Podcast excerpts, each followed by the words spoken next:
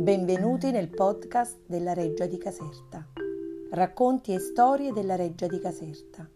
Visioni, prospettive e curiosità. Gaspar Van Vittel e Luigi Van Vitelli. Luigi Van Vitelli nasce a Napoli da Gaspar Van Vittel e da Anna Lorenzani, due artisti.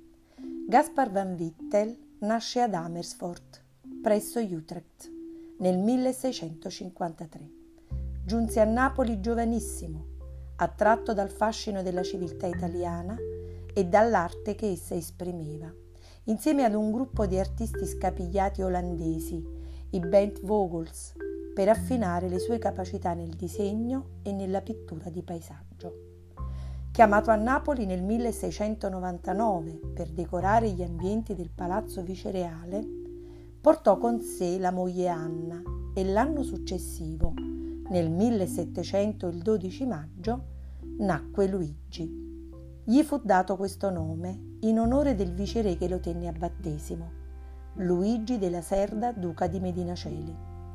Luigi Vanvitelli cresce in una famiglia di artisti, letterati e musicisti, assorbendo fin da fanciullo la raffinata cultura che caratterizzava gli ambienti romani.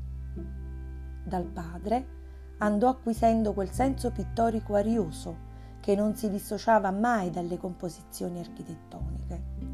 Gaspar dedicò molta cura nell'educazione del figlio Luigi, che aveva un'innata attitudine al disegno e al calcolo, avviandolo agli studi tecnici. Gli faceva da guida a Roma, indicandogli i monumenti e accoglierne le proporzioni. Luigi divenne così il più stretto collaboratore del padre e lo assisteva nello studio e lo aiutava a disegnare, imparando dal padre la differenza tra paesaggio reale e paesaggio ideale. Ad incoraggiare Luigi verso gli studi di architettura fu Filippo Juvarra, tra i più noti e apprezzati architetti del tempo. Ci racconta Leone Pascoli, nelle sue vite degli artisti, che Juvarra dopo aver guardato i disegni di Luigi, glieli lodò assaissimo e mostrò di maravigliarsi che in giovanile età oprasse da provetto. L'esortò a perseverare nei cominciati studi, dicendogli che miglior fortuna fatta avrebbe in questi che in quelli della pittura.